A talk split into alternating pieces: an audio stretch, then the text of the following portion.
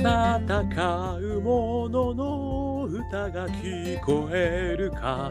ということで、始まりました。残酷の残に丸ゲロまと書きまして、ザンマコウタロウの戦う者の歌が聞こえるかでございます。この番組はイノベーションを超えたい人、新しい家事を作りたい人、そんな人たちのために送る番組でございます。私、株式会社イノプロビデーションの代表させていただいたり、株式会社 NTT データのオープンイノベーションエヴァンジリストをさせていただいたりしております。さてさて、本日はですね、2023年8月3日と、の夜という感じでございます。えー、今日もね、暑かったですね、皆さんね。大丈夫ですか？えー、なんかね、北海道の方はちょっと雨が降るということで、少し、えー、心配しているところではありますけれどもね、なんかあのゲリラ豪雨とかありますので、皆さん気をつけながら、ね、暑さにも耐えながら、熱く生きていきましょう。ということでですね、今日はですね、あの恐怖を克服するイノベーション、これについてですね、えー、お話をしてみたいというふうに思っております。えー、というのもですね、こちら、あの、Discover 21からあ出版されているグレートライフ、えー、スコット・アランさんがですね、書かれた、で、あと、弓場隆さんがですね、えー、訳されて、2023年4月21日に出されたこのグレートライフ。この本がですね、あの、要は様々な、あの、人生の生き方、ね、これ一度しかない人生を最高の人生にする方法って書いてある。そんな方法あるんですねっていう。これがね、100ぐらい書いてあるんですよ、その方法が。すげえなっていう。ね、これだけ書くのすごいですねっていう感じなんですけど、まあこれの中ですね、結構あのつまみ読みしながらもできるので、あ、これちょっと使えるなみたいなのをね、ぜひ皆さん見ていただいたらすごくいいんじゃないかですけど、この中にですね、あの、恐怖のあの克服についてですね、あの書いてあるんですよ。で、これがですね、あの、ちょっと読みますね、引用文をね。人生の軌道を変える決意をし、目的地に向かって前進するために行動を起こすことだ。とはいえ、それを妨げる3つの恐怖がある。要はこう人生をね、前向きに変えていこうっていうふうに思った時に、でも実は3つの恐怖があるんだよと。えー、いうことをね、言われているんですよ。で、この3つの恐怖何か、これをご紹介させていただきつつですね、私なりの、あの、それの克服の方法ですね、えー、というのをですね、感想と、それから、えー、解釈を交えてですね、えー、お話をしてみたいというふうに思います。このスコット・アランさんがどう考えてるか、ぜひ本を読んでくださいね。3つの恐怖があるよっていうところまでは紹介しますよ。でですね、3つ、ね、アランさんはこれ言われてるんですけど、1つ目、え誰かに反対される恐怖。これありますよね。あの、私もですね、実はあの、会社、サラリーマン人生をですね、あの、何度かやめようと、実は思って退職届まで出したことがあったんですよね。で、その時にですね、かなりあの反対を食らいましてですね、まあありがたいですよね。もっといてくれというふうに言っていただけるっていうのはありがたいなというふうに思いつつですね、もう1ヶ月ぐらい、説得いただいてですね、もうそれにも私感動したんですけれども、やっぱりこう反対してくる、ね、それはその悪意ではないんですよ。善意としてですよ、えー、反対してくるってこともあり得るわけですよね。でそういったことに対してやっぱりこう心が揺らいでしまうと、ね、いうことはですねやっぱりこうまあ批判を浴びるとかね。炎上するとかね。まあいろんなこうもうバリエーションが最近は出てきてますよね。やっぱり何かこうちょっと新しいことやったらねいろいろ言われちゃうんじゃないかまあこれに対してですねあのやっぱ一つの恐怖があるだろうこれが一つ目それから二つ目変化を起こす恐怖って言ってるんですよね。やっぱりこう、何事かがこう変わっていくってことに関しては、やっぱり人間すごい恐怖を感じますよね、やっぱりね。やっぱりこう、今ね、せっかく築き上げた今があるから、それをガラッと変えると何が起こるのかわからないと。まあ、今までのね、状態を続けることができないときに自分の精神状態とか生活状態とか、いろんなものがどう変わるんだろうということに対する恐怖。これが2つ目。これもありますよね。そして3つ目。間違いを起こす恐怖なんですよね。これはね、やっぱりその、うまくいかないことがね、やっぱり世の中たくさんありますからね。で、あの、やっぱりうまくいかなかったことっていうのはね、やっぱりちっちゃい頃からこう、やけどをしちゃった時とかね、やっぱり体の中にこう染みついてるわけですよね、痛いと。夜間に触っちゃ熱いよと。夜間こぼしたらなおさら大変みたいな。そういうことがこう体に染みついてるわけですよね。今までの経験をすればするほどですね。だからやっぱりそれに対する恐怖がある。まあこれは一つの安全弁でもあるから、全く、あの、間違ってることではないんですけれども、やっぱりそういったものがあることによって前に進みにくくなる。これはね、あの言えて妙だなと思いました。ね、おさらいすると、反対される恐怖。変化を起こす恐怖。間違いを犯す恐怖。この3つがね、やっぱりこう、新しいこととかね、やるときにこう足をすくませる要因であるということが書いてあったんですよ。で、私はね、確かにおっしゃる通りそうだと、私も足がすくみますと。ただ、それは私はやっぱり克服できるんじゃないか。それこそがね、やっぱりイノベーションなんじゃないか。で、それを克服するところからやっぱりイノベーション始まると私は思うので、ちょっと私なりにですね、これの克服方法、3つ考えてみましたので、ここからは全く私の解釈、ね、感想でございます。まず1つ目、反対されることに対する。これの克服方法はですね、1つは自分軸と他人軸を見つめるってことだと思うんですよね。で、これあの、私よくですね、あの、この和を書いてね、自分軸と他人軸、ね、こんなになっちゃいますね。これをね、書いてみようと。で、真ん中のベン図の真ん中に、それがね、何が来るのかをあの創発してみようっていうね、セッションをよくやらせていただくんですよ。で、この反対を受けるということに関して言うと、これはね、他人軸からの話なんですね。やっぱり誰か、他の人から批判を浴びる批評、ね、が来る。そして反対される。これはですね、必ず他人軸の方から来るんですよ。で、方やね、自分軸っていうところを考えるってことがすごく大事なんですよね。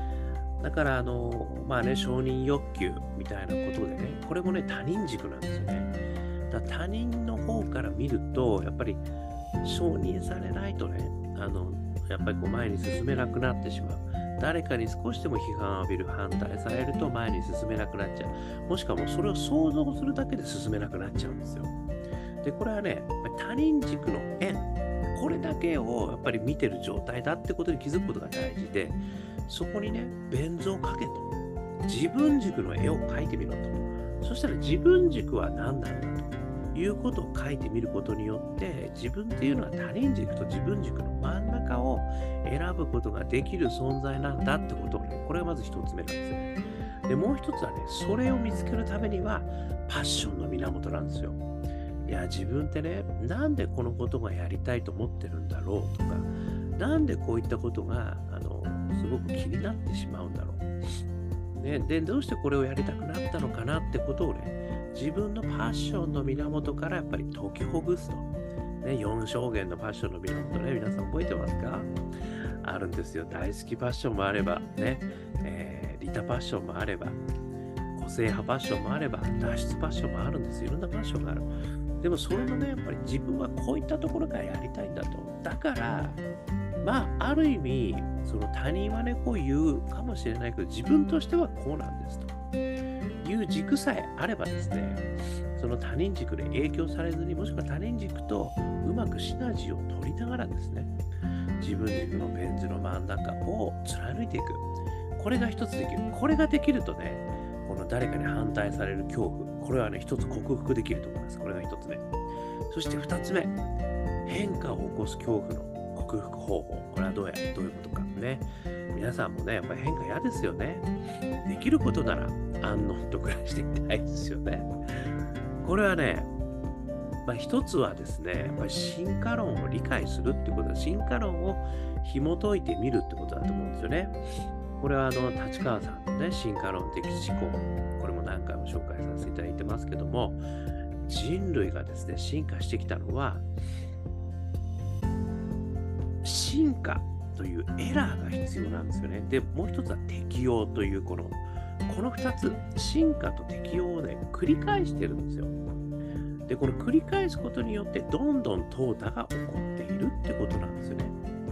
これがない限りですね、実は、あの、進歩はないし、生き延びてきてないんですよね、生物は。今までこうやって淘汰されずに生き残ってきた生物は全てですね、エラーという進化を持って、で、それが適応という自然淘汰の中で生き残ってきてる。この進化と適応がですね、実は繰り返されるっていうのは、これはもう摂理なんであると。で、それがないと生き残っていけないんだと。結局、あんなところにいたらね、自分は死んじまうことになる。まあ、いつか死ぬんですけどね、早くやっぱりこうね、あの、淘汰されちゃうんだと。これが一つで自然の摂理としてあるよっていうのがこれ一つ目ですね。そして二つ目、実感できることとしては筋トレなんですよね。これまさにあのコンフォートゾーンを抜け出すってことをね、私よく言うんですけれども、パーソナルトレーナーがね、横っちょでね、頑張れ、ね、はい、よくできました。あとこっから10回ですっていう、これなんですよ。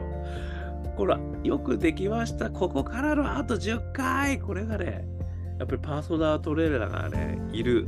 これも最大のあのメリットなんですけど、これこそまさに、もう10回が限界だと思っていたコンフォートゾーン、そこを抜け出させてくれる一言なんですよね。筋肉が喜んでるぞ、ね、あと10回しかできないよ、ね、筋肉体操じゃないけど。これがね、やっぱりね、すごくあの大事。要はコンフォートゾーンを抜け出すってことですよね。コンフォートゾーンを抜け出すってことは、これは安穏としてる状態からね、あの変化を起こす。ね、そこから抜け出せってことですから。これがやっぱりね、こう筋肉が大きくなる。で、これがやっぱり実感できるわけですよね。だから筋トレにおけるコンフォートゾーンを抜け出すことと、もしくは進化と適応、進化論。この2つを思い浮かべることによってですね、変化は恐怖じゃないんだと、変化は進化なのであると、もしくは生き延びる術なのであるということをね、あの考えると、怖くなくなるんじゃないか。どうでしょう、皆さん。そして3つ目、間違いを起こす恐怖。これもありますよね、やっぱりね。もう緊張しますよね。私もあの、ライブで歌うときにね、歌詞を間違ったらどうしよう。コールレスポンスちゃんと入れないんじゃないか。もうね、間違うことばっかり考えてますよ。もうそれでね、やっぱ足がすくむし、やっぱりね、行きたくないよ、お腹痛いよって言いたくなるんですよ、これ。そういうもんです。ところがですね、これがまたね、間違いを起こすということはですね、人生の彩りなんであると言ってくれた人がいますよ。誰ですか？皆さん。これテストで出ますよ。三木清さんですよ。ね、三木清さんの哲学。もね、前にあの紹介させていただいてますけれども、人生のゴールは成功ではないんだと。人生のゴールは幸福であると。つまり、失敗がたくさんあってもいいんだよってことなんですね。むしろ失敗がたくさんある方が彩りになるんだと。ね。いやお前あの時あれやばかったよねみたいな。いや時本当にテンパっちゃってさ、あんなことやっちゃったけど、今思うと笑えるよねみたいな。これこそですね、あの、ネタなんですよねやっぱ。これこそ人生の彩りなわけですよ。これがね、三木清さんが、あの、ね、言っているところの、幸せなね、やっぱり未来をつかむためには失敗も必要なんだと。成功だけだとね、面白い話できないんですよ。ね、成功話ばかり聞いてもね、みんな、お前お前は大将、あんたが大将、よかったねで終わっちゃうんですよ。そうじゃなくて、やっぱりね、いやー、俺ね、実はこれこれこういうことをね、やりかしてしまったことがあるんですよね。マジで？なんでそんなことやっちゃったの？みたいなね。これこそがね、あの、盛り上がる。そしてそれを魚酒の魚目にして、魚にして飲むことができる。これ、彩り。人生の彩り。ね、これ素敵だと思いませんか、ね、やっぱり失敗こいてるやつの方がね、魅力的なんですよ。ここで、私の大好きなね、あの、ああれですよ、マービン・ゲイじゃなくて、マービン・ゲイも好きだけど、あの、ほら、アフリカの大統領の、何でしたっけ、えー、ネルソン・マンデラさんですよ。ね。人生最大の栄光は、忘れちゃった。転ばないことにないと。転ばないことではないと。一度も転ばないことではないと。転ぶたびに起き上がることである。ね、人生の最大の栄光はこうである。ね、言ってましたね。もう大好き。これこそですね、まさに三木清さんも言っている失敗。この間違いですよ。ね、だからやっぱ間違いを起こすことこそ、もう美味しいと。ね、間違いこそ美味しい。あえて間違う必要はないけども、ね、いや間違っちゃうんじゃないかって心配で足がすくむ。でもそこにこそ、ね、あなたの美味しいネタが転がってますよっていう、こういうことをね、考える。これだけでね、ずいぶん変わってくる。ね、ということで3つの克服方法、皆さん頭に入りましたか？1つ目、反対される。これはね、自分軸。そして、ファッションの源を考えてみるね。そして2つ目の変化の恐怖。これについては、進化論。そしてコンフォートゾーン。ね、これを考えることによって、変化は怖くないよ。ね、そして3つ目、間違いを起こす恐怖。これについてはね、人生のゴールは成功ではないんだと、幸せなのであると。ネタなのであるということ考えていただくと、えー、この3つの恐怖、ね、自分が何かに挑戦するときの3つの恐怖、これを克服できるんじゃないでしょうか。ということで、少しでも参考になりましたら幸いですね。YouTube、Podcast、毎日話してますので、よかったら登録してください。そして Twitter、Facebook、コメントお願いします。そして、我がアペラグループ、香港ラッキーズの中年ワンダーランド、ね、中連不思議国、香港好きな運と書いて香港ラッキーズね、これを YouTube で検索してみてください、皆さん。ストリーミングサイト出てきますから、Apple Music やね、Spotify でも聴けるんです。元気が出るんですね。そして、アジャーニ・オブ・ラッキーという4曲入りの感動的なミニアルバムもあるんです。これも香港ラッキーズ。ね。あ、ジャーニ・オブ・ラッキー。これはですね、あの、iTunes、モーラ、そして、えー、香港ラッキーズ商店、ね、こちらでは視聴もできて CD も買えますので、よかったら聞いてみてください。えー、一人からでもイノベーションができる、そんなことを書いた本もありますよ。電子書籍、リアルの書籍、オープンイノベーション21の秘密というね、タイトルで売ってますので、1時間ぐらいで読めちゃうけれども、21のイノベーションの秘密が手に入ってしまう。お得な本でございますね。えー、そしてこんなことをお話してる私ですけれども、えー、イノベーションのコンサルやってますので、イノベーションでお困りのことがありましたら、お気軽にお問い合わせくださいませ。そしてですね、えー、起業家の皆様を応援するプラットフォーム作りもやってます。何度でも挑戦できる世界をね、こんなプラットフォーム作りもやってますんで、企業に興味のある方、えー、ぜひともお気軽にお問い合わせくださいませ。ということで、今日も聞いていただきましてどうもありがとうございました。それでは皆様頑張りましょう。また明日